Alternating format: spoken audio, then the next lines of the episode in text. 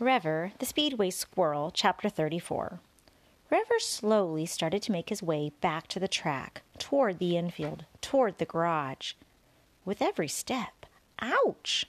His bottom really hurt. He rubbed it, remembering Jack's boot kick.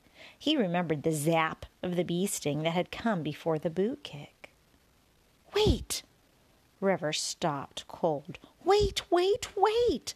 The zap! The zap! The zap! Revver's mind started racing. He started to run. He ran faster and faster. If Bounce had been running with him, Revver would have left him miles behind. Revver had never run faster, ever. He was panicking. How would he get in? Would they even let him near the car? How would he get them to understand? Would he be on time? What if Jack saw him? All the pieces started to come together. Mama's warning about power lines, the car's wiring, the zap. Revver had felt it when he was sliding down the wheel well, right on top of where the battery sat and the wiring started. There was no bee sting.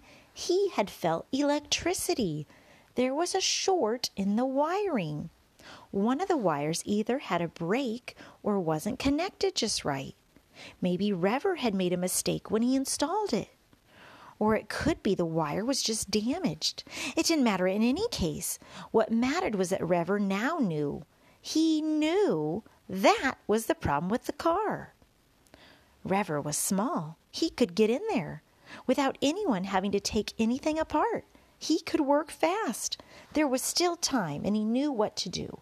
He could fix it. As he ran and ran, words and thoughts ran with him. All the way he whispered to himself what Sprite had just told him. Be brave, be brave, be brave.